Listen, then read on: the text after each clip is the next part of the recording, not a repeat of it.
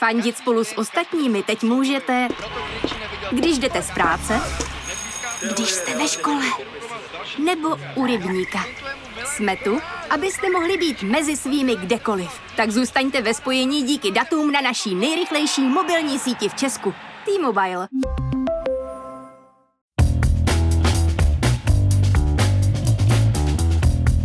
Právě jste si zapnuli stopáž. Páteční podcast z pravodajského serveru Seznam zprávy. Mé jméno je Jan Kordovský a tenhle týden nemůžu přestat myslet na to, že se ČSSD ve své nové předvolební kampani rozhodla dát na banery vodovodní kohoutek. Claim Víme co po covidu sice nemá s vodou absolutně nic společného, ale i tak svým potenciálním voličům ukazují kohoutek. Znáte nudnější nebo přehlédnutelnější předmět? Napište mi ho prosím na Twitter. Ale kromě toho jsem se bavil s komentátorem seznam zpráv Martinem Čabanem. Usoudil jsem totiž, že je čas na další terapii s Martinem. A společně probereme vše, co se tenhle týden událo.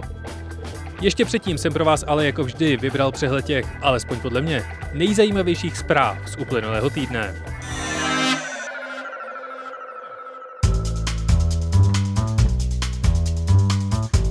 Zemřel nejbohatší Čech Petr Kellner. Stalo se tak v noci ze soboty na neděli, kdy se s ním a dalšími členy posádky na Aljašce zatím z neznámých důvodů zřítil vrtulník. S informací jako první přišel deník New York Times. Na zprávu okamžitě musel reagovat naprosto každý s přístupem k internetu a české sociální sítě nebo lidové noviny nastartovaly tři dny té nejhorší stoky za hodně dlouhou dobu. Překvapivě nepanuje společenská schoda, zdali šlo o geniálního a pracovitého podnikatele nebo lichváře z 90. let čele PPF Kellnera nahradí Ladislav Bartoníček, který je v investiční skupině od roku 91. Pohřeb Petra Kellnera proběhne v rodinném kruhu. Nejbohatším Čechem je nyní developer Radovan Vítek. Interval mezi první a druhou dávkou vakcíny Pfizer a Moderna se v České republice prodlouží na 42 dnů. Podle prvních real-world testů z USA obě vakcíny vykazují 90% úspěšnost i mimo laboratorní testy. Rýsuje se další plán na otevření škol, do kterých by se děti měly postupně začít vracet od 12. dubna. Dvakrát týdně musí podstoupit antigenní samotest. Karel Havlíček odvolal Jaroslava Míla, vládního zmocněnce pro jádro, který kritizoval postup výběrového řízení na dostavbu Dukovan. Tématem týdne je ale samozřejmě překvapení, že na pražskou náplavku chodí lidi. A Pražský hrad oznámil, že po důkladném přeskoumání bezpečnostních rizik zruší vojenské checkpointy před vstupem do areálu a částečně otevře jelení příkop. Německá automobilka Volkswagen má po skandálu Dieselgate stále ještě hodně práce se získáním důvěry zákazníků a celé společnosti. Jako jedna z prvních a největších automobilek na světě se po skandálu rozhodla co nejrychleji skoncovat s automobily na spalovací motory a kompletně přejít na elektropohon. Poslední dva roky nedělá nic jiného než marketingovou kampaň na své vozy ID3 a ID4. Do toho se americká odnož Volkswagenu tenhle týden rozhodla předstírat, že se celý koncern přejmenuje na Volkswagen. Na webu automobilky se na pár hodin omylem objevilo PDF s tiskovou zprávou, která tento plán popisovala. Po dvou dnech tahanic a dalších lživých prohlášeních vyšlo najevo, že jde o pouhý marketingový stand a rádoby aprílový žert, během kterého Volkswagen opět několikrát lhal. Facebook oznámil změnu systému řazení příspěvků, které uživatelé vidí ve svém feedu. Nově mají lidé možnost místo algoritmického řazení přepnout na chronologické. Spotify tento týden oznámilo svou mutaci Clubhouse, i když v jeho podání jde spíš o znovu vynález rádia. Vlastní Clubhouse hybrid chce mít i LinkedIn, což mi přijde jako nejideálnější ego match. Apple oslavil 45 let své existence 110 dodavatelů jeho komponentů donutil k přechodu na 100% obnovitelnou energii a v novém iOS už Siri nebude v základním nastavení jako ženský hlas. Podle dat irské Trinity College posílá Android 20krát více uživatelských dat Google než iOS Apple. A Microsoft vyhrál zakázku za 22 miliard dolarů na dodání 120 tisíc VR headsetů americké armádě. V Japonsku vykvetly sakury, nejdříve za posledních 12 let.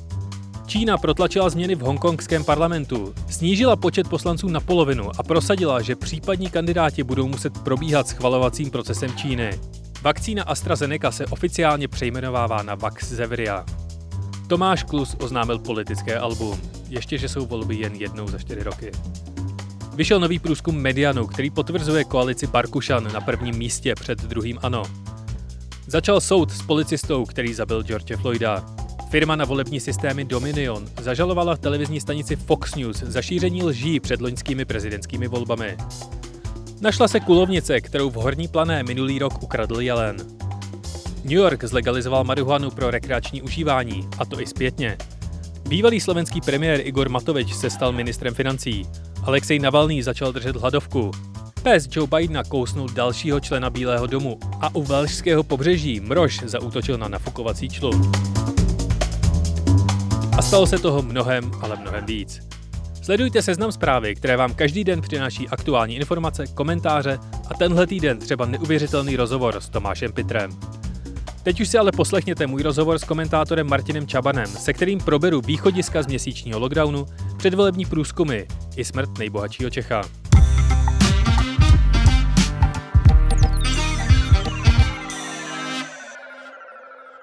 Máme za sebou hodně dynamický týden. Přetahujeme lockdown, nemocnice jsou stále přetížené, rozjíždí se politická kampaň. A protože se toho stalo dost, rozhodl jsem se, že si pozvu někoho, kdo zvládne okomentovat téměř úplně všechno. Komentátora seznam zpráv Martina Čabana. Ahoj Martine, vítej po čase opět ve stopáži. Ahoj Honzo a děkuji za pozvání. Máme za sebou měsíc lockdownu. Zatím není moc náznaků, kdy a pokud vůbec by měly omezení skončit. Myslíš, že je šance, že někdo bude ještě něco dodržovat, i vzhledem k tomu, jak je venku krásně?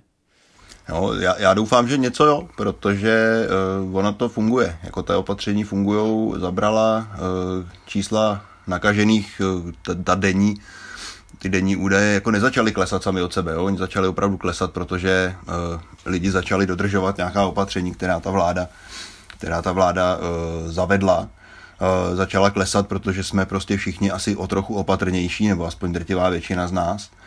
A opatrnější jsme začali být právě kvůli těm opatřením. No. Uh, ono samozřejmě platí, že jako málo kdo dodržuje všechna opatření úplně bytelně, ale, ale vždycky podle mě je to tak, že si hledáš v těch opatřeních nějaký prostor pro nějaký vlastní snesitelný fungování. A když jsou ta opatření přísnější, tak ten prostor si prostě najdeš a najdeš, najdeš si ho o něco menší. A to se pak prostě projeví v, těch, eh, v tom šíření té nákazy. Takže je to podle mě to podobné, jako když dáš někde na silnici prostě 70. Jo? Tak neděláš to s tím, že tam všichni budou jezdit 70, ale děláš to s tím, že drtivá většina tam nepojede víc než 90. A tohle je podle mě jako hodně podobná věc a ono samozřejmě z pohledu nějakého právního vědomí a, a tak je to samozřejmě špatně, protože jsou nějaká opatření, nějaké zákony, které jsou napsané, vyhlášky, a tak a ty bychom měli samozřejmě dodržovat, ale spíš si myslím, že to funguje takhle s nějakou tou rezervou a je to prostě takhle nastavený už v tuhle chvíli a zaplať pámu, že to nějak, nějakým způsobem zabírá. A já si myslím, že pokud jako se podaří tyhle ty opatření jako nějakým způsobem udržet a myslím si, že to, že jsou jako teďka hodně přísně utažený, tomu vlastně do velké míry pomáhá, tomu povědomí, že je potřeba je držet, eh, tak se tím nějak prokopem. A myslíš si, že tyhle ty klesající čísla jsou vládě navzdory, anebo že se vládě ještě podařilo trochu získat důvěru veřejnosti v její v jejich protipandemických krocích? To já si úplně nemyslím, eh, že by, to, že by nějak zásadně stoupla důvěra eh, veřejnosti v pandemické opatření. Spíš si myslím, že jako vzrostl ten strach s tím, jak eh, tady vystřelila prostě ta čtvrtá vlna, kterou se teď snažíme nějak odbourat. Takže prostě spousta lidí viděla, že ta situace je vážná, ty záběry z těch nemocnic jsme asi viděli všichni není to legrace, prostě musíme nějak jako utáhnout. Takže si myslím, že primárně eh, je to je v tom tenhle moment. Na druhé straně prostě to, to že ta vláda ta opatření vyhlásila je správně a uh, asi je, možná je spíš díky tomuhle tomu strachu nebo těm obavám nebo tý, tomu uvědomění si vážnosti té situace jako trošku jednodušší se těm opatřením přizpůsobit. Čili neřekl bych, že to je navzdory vládě, Řekl bych, že je to díky těm vládním opatřením, který si dovolujeme překračovat v rozumnější míře než jindy. A ten lockdown vláda původně vyhlásila na tři týdny, stejně jako nouzový stav a všechny opatření. Ale eh, samozřejmě eh, minulý týden znovu prodloužila. Myslíš si, že bylo už od začátku jasný, že to bude díl než tři týdny a měla nám vláda prostě říct, tři týdny stačit nebudou a měli jít na férovku se vším ven? Eh, bylo to jasný, že nebudou stačit tři týdny. Eh, to myslím, že bylo jasný každému, kdo ty čísla aspoň trošku jako sleduje delší dobu. Jo? Protože Eh, to byla fakt jako ošklivá lež od samého začátku a všichni, kdo ji prezentovali, tak to věděli, že to tak není, prostě, že tři týdny stačit nebudou.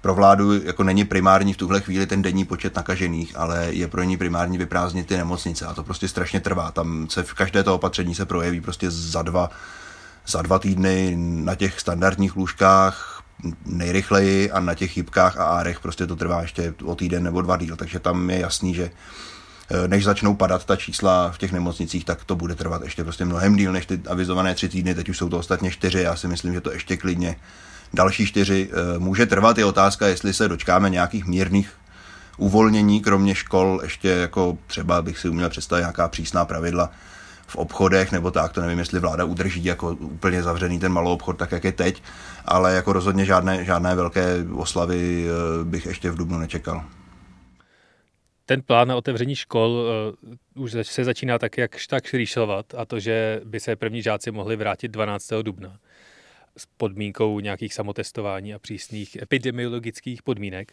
Uh, bude to podle tebe fungovat, nebo se to zase šestkrát změní? No já pevně doufám, že to klapne. Uh, to je jako, jestli to bude fungovat, musíme doufat. Uh, já si myslím, že děti do škol musí už, fakt jako to je neudržitelný. Uh, a teď teda přiznám se, že úplně nevím, jestli ze mě mluví spíš jako komentátor nebo, nebo otec jako dvou dětí na distanční výuce. Jo. Tam se neumím to úplně asi rozlišit, ale, ale fakt už by ty děti měly jít do školy.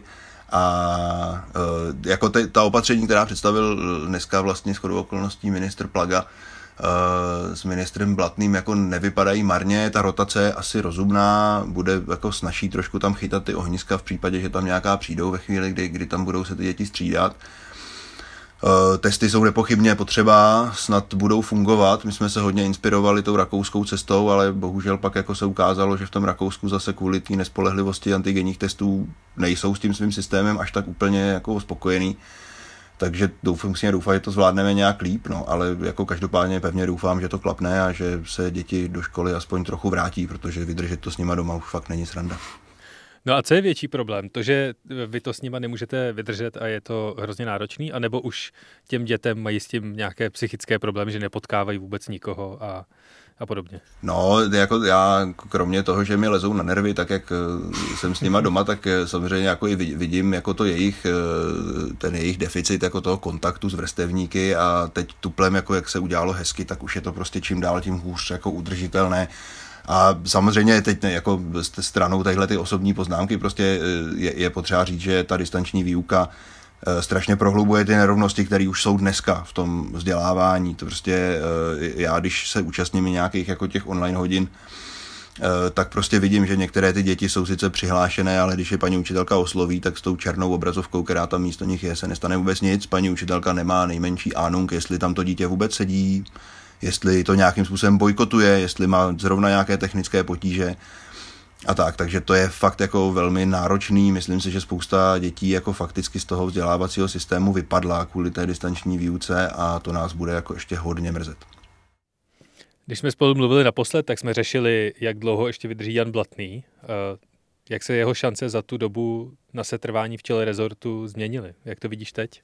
No, já vidím to o něco málo hůř než minule, uh, řečeno, ale pořád si myslím, že jako existuje nenulová šance, že, že v tom křesle jako dovoleb vydrží. Myslím si, že uh, teď už je ve hře především uh, ten jako naprostý nedostatek těch nástupců a plus si myslím, že ministru Blatnému paradoxně trošku pomohl prezident Miloš Zeman, který eh, na něj jednak začal naprosto jako brutálně tlačit eh, na jeho odchod kvůli vakcíně Sputnik a jednak ještě spojil jeho odvolání rovnou i s odvoláním ministra zahraničí Petříčka, ke kterému ovšem má hodně co říct Jan Hamáček a ten se k tomu rozhodně jako nevypadá, že by se k tomu chystal. Takže když si myslím, že by Andrej Babiš eh, Jana Blatného vyhodil docela rád, z vlády, tak eh, si myslím, že k tomu ještě jako hned tak nedojde minimálně eh, tak dlouho, aby to nevypadalo, že prostě Andrej Babiš jenom plní pokyny z hradu. Příští týden budeme mít půl roku do voleb. Už jsme vstoupili do fáze, kdy se nebude řešit nic jiného než kampaň? No, eh, já bych řekl, že už se nebude řešit nic jinak než prismatem kampaně, bych řekl. Spíše, že Což už ale vlastně platí hrozně dlouho. Kolega Jindra Šídlo vlastně jako před, před nějakým hrozně dlouhým časem už spočítal, ve kterém roce nejdřív nebudou žádné volby, ale hmm. už je to tak dávno a ten rok je ještě zároveň tak daleko, že už jsem fakt zapomněl, jako kdy to má být. Myslím, že to je rok 2025 třeba, nebo něco takového. Hmm. Takže my jsme vlastně v nějaké předvolební kampani pořád. Navíc nejpozději s, s nástupem Andreje Babiše do politiky jsme se dostali do, do, do módu, ve kterým vlastně se dělá jako úplně permanentní kampaň, že ta, ta předvolební před těmi dalšími volbami začíná den po těch volbách. Takže spíš očekávám, že jako přituhnou některé současné spory, vytáhnou se víc na světlo, budou větší jako kontrasty, ale nečekám, že by došlo k nějakému zásadnímu zlomu. Spíš myslím, že ty politické spory budou jako budou ostřejší, budou ošklivější, ale v té kampani už jsme uh, dlouho. Kam zmizel Andrej Babiš? Mně přijde, že ještě před deseti dny tak eh, měl názor úplně na všechno, lítal do Izraele, nakupoval Ivermectin po paletách a teď jsme rádi, když se jednou za týden zjeví v Čau lidi. Těžko říct. No. Eh, já, já myslím, že marně jako v tuhle chvíli hledá něco, na čem by si dokázal připsat nějaké kladné politické body. Protože prostě mm. jako jo, pandemie brzdí, ale nemocnice jsou furt v šíleném stavu. Očkování nějak běží, ale uh, mělo by běžet mnohem rychleji, obzvlášť protože to byl Andrej Babiš, kdo asi před 14 dny sliboval, že po velikonocích začneme očkovat 100 000 lidí denně a na to to teda fakt nevypadá tak možná nechce, aby se ho na to někdo ptal. Uh, možná, že usoudil, že ty apely na dodržování těch přísných opatření jako nechá radši na jiných členech vlády, což je možná poměrně moudrý, uh, protože mě třeba to jeho, jako ta jeho fráze, já se za to samozřejmě omlouvám, už opravdu jako leze na nervy neskutečným způsobem. Takže, tak, takže jako mě se úplně nestýská, tobě jo? Vůbec se mi nestýská. Já jsem uh, rád, že je chvíli klid. Kromě toho, tenhle týden vyšel volební model Medianu, který podobně jako 14 dní starý Kantar posadil koalici Pirátů a Stan aktuálně na první místo. Myslíš si, že Babiš teď nějak razantně změní svoji taktiku a imič vystupování? No, tenhle ten výzkum byl uh, podle mě dost důležitý, protože uh, tady už se dá mluvit teda o tom, že jde o nějaký trend, protože vlastně do, do téhle doby, do téhle doby vycházely uh, ty Piráti a stan jako nejsilnější jenom v těch průzkumech Kantarů, o kterým se jako říká, že pravděpodobně díky metodě dotazování nebo, nebo výběru vzorku prostě tam, eh, jim prostě tam Pirátům to vychází docela dobře. Eh, když už to teďka potvrdil druhý průzkum, tak už si myslím, že můžeme mluvit o nějakém trendu, eh, rozhodně ne tedy o predikci výsledků voleb, pro boha, to, jako na to pozor, ale No nicméně očekávám, že Andrej Babiš na to samozřejmě bude reagovat, on už na to reaguje, eh, bude proti Pirátům vystupovat tvrději. Eh, teď jsme nedávno jako slyšeli nějaké řeči o extrémní levici a od, vlastně, když se měl vyjádřit eh, k Pirátům na, na poput nějakého svého příznivce v mobilní aplikaci, tak začal větou, že pokud budou vládnout Piráti, tak budou migranti, takže už tady máme migrační kartu vytaženou eh, proti Pirátům, což je jako pozoruhodná věc poměrně v té situaci, a ta otázka určitě taky byla vytažená z nějakého důvodu, že? Eh, ta, ta otázka byla bizarní sama o sobě, že skutečně podle, v mobilní aplikaci Pojď do mě, kde může každý položit Andrej Babišovi nějakou otázku a Andrej Babiš na ní potom, pokud se tedy ta otázka kvalifikuje, tak na ní potom veřejně odpoví. Tak se Andrej Babiše někdo ptal, jak bude země vypadat, pokud tady budou vládnout Piráti, což je na, na předsedu hnutí Ano a premiéra eh, skutečně jako záludný dotaz. Tak doufám, že se ten dotyčný jako bude zeptat, jestli má jít nakupovat do Alberta a zeptá se na to třeba šéfa Teska nebo tak. Jako, to myslím, že byla pěkná otázka sama o sobě. A to odpověď na ní stála za to, no. Babiš se vymezil proti Pirátům velmi ostře a e, rozhodně jako si zásadně přibouchl dveře k nějaké případné spolupráci po volbách. Myslím si, že každý takovýhle výrok může na každý takovýhle výrok si můžeme po těch volbách docela dobře vzpomenout a, a může to silně komplikovat nějaká povolební vyjednávání. Ten průzkum potvrdil i to, že koalice spolu tak je na poměrně neslavném třetím místě. Jak se na to tváří lídři ODS, KDU a TOP 09? No, tam je problém především u ODS, která vlastně už je jako 8 let má osm hubených let za sebou, kdy se sbírala z té eh, strašlivé porážky v roce 2013, která byla jako očekávaná a pochopitelná. Ale eh, ta představa samozřejmě byla, že se ODS vrátí do té pozice prostě nejsilnější nebo druhé nejsilnější strany, se bude přetahovat jako o vítězství ve volbách a podle těch průzkumů to samozřejmě v tuhle chvíli tak nevypadá, takže ta nervozita, nervozita v té koalici spolu nějakým způsobem roste. To je patrné, dokonce myslím, že i na seznam zprávách vyšel od Václava Dolejšího pěkný článek o tom, jak se teďka lídři koalice spolu dohadují o tom, jestli by nebylo potřeba se začít víc vymezovat nejenom proti Andreji Babišovi, ale právě i kvůli pirátům a starostům. Eh, čím se dostáváme k tomu, co jsem říkal předtím. Tady jako je potřeba dávat pozor na každé vyjádření, protože každé vyjádření může potom jako zavřít dveře v povolebních vyjednáváních, takže tady já bych byl být lídrem a koalice spolu, tak bych byl velmi opatrný. Zároveň ten průzkum ukázal, že ČSSD by se podle něj nedostala do parlamentu. A zároveň ČSSD má příští týden siest a zvolí si svého nového předsedu. Jak si myslíš, že to dopadne? Vyhraje opět Jan Hamáček, nebo zkusí Tomáše Petříčka, nebo se jim podaří najít nějakého černého koně? Já bych si typnul na Jana Hamáčka, ale sjezdy sociální demokracie bývají dost divoké. E, otázka samozřejmě, jak to bude vypadat v té online podobě. Já jsem na to sám zvědavý, protože jsem jako na několika sjezdech sociální demokracie byl. A vždycky to je jako zajímavá, zajímavý kotlík eh, jako typů a názorů. A nevím, jak to bude fungovat v té online podobě, kde nebude možné si ty věci vyříkávat někde v těch kuloárech a, a tak, takže uh, těžko se to odhaduje. Nicméně, pokud jde o nějaké nominace z krajů a okresů a tak, tak uh, vypadá Jan Hamáček na favorita v tuhle chvíli. Uh, Tomáš Petříček se přihlásil poměrně včas, asi si taky zkusil dojednat nějakou podporu, myslím si, že jednu nominaci z Prahy snad dostal. Eh, zároveň se přihlásila Kateřina Valachová, že by ráda vedla sociální demokracii, což je taky zajímavá persona. Takže nějaký, nějaký boj bych tam očekával, ale typoval bych, že ČSSD zůstane, zůstane u předsedy Jana Hamáčka, protože úplně nevidím, nevidím nějaký jako alternativní model eh, k tomu, který je tu teď, jestli jako by měla půl roku před volbami začít sociální demokracie úplně spochybňovat jako svoje tříleté působení ve vládě a, a, a říkat, že vlastně jako to byl omyl, jak někteří členové sociální demokracie dlouhodobě tvrdí, tak si myslím, že by jí to úplně u voličů jako nezachránilo. Já si myslím, že to musí doklepat do voleb prostě jako vládní strana, Viděli jsme, že začíná silné vymezování proti pravici, tam byl fascinující Hamáčkův komentář pro Mladou frontu dnes o pravicovém viru, který je potřeba zastavit. Ten rozjezd té kampaně, ta tisková konference se nesla ve velmi podobném duchu vyhrožování privatizací nemocnic a podobně, že jsme se trošku jako vrátili někam do roku 2006-2010. Je to Eh, zajímavé. Myslím si, že pojedou prostě po starých kolejích s Janem Hamáčkem v čele a zkusí nějakým způsobem prodat to svoje vládní působení, včetně toho, v čem všem třeba zabránili Andrej Babišovi.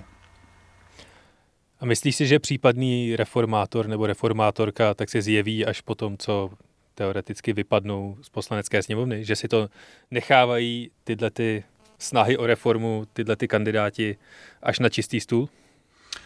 No, tak pokud vypadnou ze sněmovny, tak eh, nepochybně k nějakému posunu dojde. Tam jako samozřejmě se Jan Hamáček sebere a půjde pryč, to je jednoznačné. A možná je čeká nějaký obrodný proces, jako jakým prošli prostě lidovci čtyři roky mimo sněmovnu a pak se dokázali vrátit, tak jestli, jestli se tady nachystá nějaký podobný comeback, uh, uvidíme, uvidíme. Jako eh, tu, tou stranou to samozřejmě zatřese v základech, pokud se do té sněmovny nedostane jako nejstarší politická síla v zemi, tak to bude jako skutečně ostuda toho současného vedení. A, a bude se muset něco úplně zásadně změnit. Já jsem osobně zvědavý i na tu spolupráci se zelenými, nemyslím si, že by jim spolupráce se zelenými nějak zásadně zvedla preference před volbami, ale právě možná po těch volbách, pokud budou neúspěšné, a nechci to přivolávat, protože já si myslím, že sociální demokracie do Českého parlamentu patří a vlastně nechci vidět, eh, kdo by tam byl místo ní nebo kam by se ty hlasy přelily. Tak eh, každopádně, kdyby to dopadlo špatně, tak eh, potom ta spolupráce s těmi zelenými se může vyvinout do nějakých hlubších jako integrací a tak a může skutečně vzniknout jako nová strana s novým jako nábojem zelenějším, liberálnějším a podobně. Uvidíme. Samozřejmě nemůžeme vynechat jednu z nejzásadnějších zpráv tohoto týdne a to je smrt Petra, smrt Petra Kellnera. Eh, Twitter a vůbec celá komentářová sekce celého českého internetu zažila tenhle týden nejpekelnější tři dny za hodně dlouhou dobu. Eh, po pondělní tragické zprávě o úmrtí Petra Kellnera měl potřebu se vyjádřit snad úplně každý. Ukázali tyhle tři dny něco o české společnosti? No, bylo to náročné období.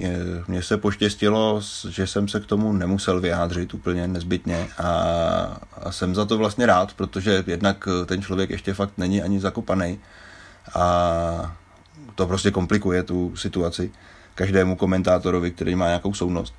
A, a jednak je to prostě těžko se to hodnotí, no, prostě Petr Kellner byl nesmírně košatá osobnost a platí, že jeho zbohatnutí na uh, úvěrech, zejména v té první fázi home kreditu, bylo nepochybně jako kontroverzní. Zároveň platí, že udělal spoustu jako filantropických kroků a třeba společnost Sotio, která vyvíjí léky proti rakovině, tak je jako nespochybnitelně zajímavá a může, může skutečně jako obohatit eh, nejenom Česko, ale lidstvo. To jako fakt je potenciál poměrně velký. Na české společnosti to ukázalo podle mě to, že eh, prostě je tady spousta lidí, a nechci úplně paušalizovat, ale spousta lidí, kteří nedokážou jako tyhle dvě věci zpracovat najednou.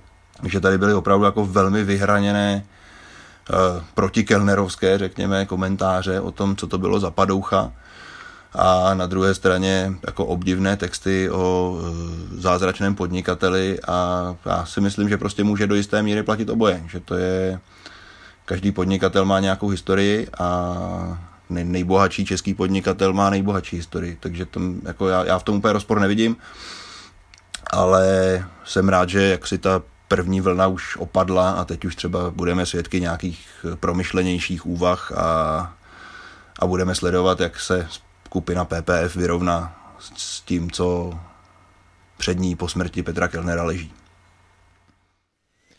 My tenhle rozhovor natáčíme ve čtvrtek večer a oba dva pos- za sebou máme dost náročný týden, takže já už uh, nebudu ani sebe, ani tebe dál trápit. A doufám, že si užiješ alespoň chvíli volna za dodržování protipandemických opatření. Moc ti děkuji za rozhovor. Já děkuji za pozvání a měj se hezky a hezký Velikonoce všem. Je Velký pátek dneska, předpokládám, když se to vysílá, tak užijme si svátky s rozumem.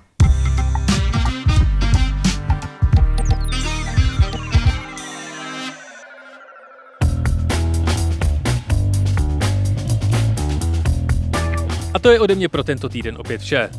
Doufám, že si řádně užíváte čtyři dny volna a i když je krásně, tak v rámci možností se snažíte dodržovat protipandemický život. Díky všem, kdo pořád poctivě nosíte respirátory. A taky díky všem posluchačům, kteří se o stopáži zmiňují na Twitteru nebo ji hodnotí v Apple Podcasts. Konkrétně tento týden děkuji Jaromíru Boudovi, Lukáši Kovalskému a Janu Povýšilovi. Pokud máte nějaký námět, návrh, stížnost nebo pochvalu pro audio tým Seznam zpráv, můžete nám kdykoliv napsat na audio zavináčcz.cz. Moc děkujeme. Loučí se s vámi Jan Kordovský, díky za poslech a příští pátek opět na Seznam zprávách. A náhodný fakt nakonec? V roce 2010 začala Al-Qaida vydávat magazín Inspire, který byl zaměřený na mladé muže z Velké Británie a Spojených států. Britská tajná služba MI6 při jednom z pokusů o heknutí webu časopisu nahradila 76-stránkový PDF návod na výrobu bomby receptem na cupcakey.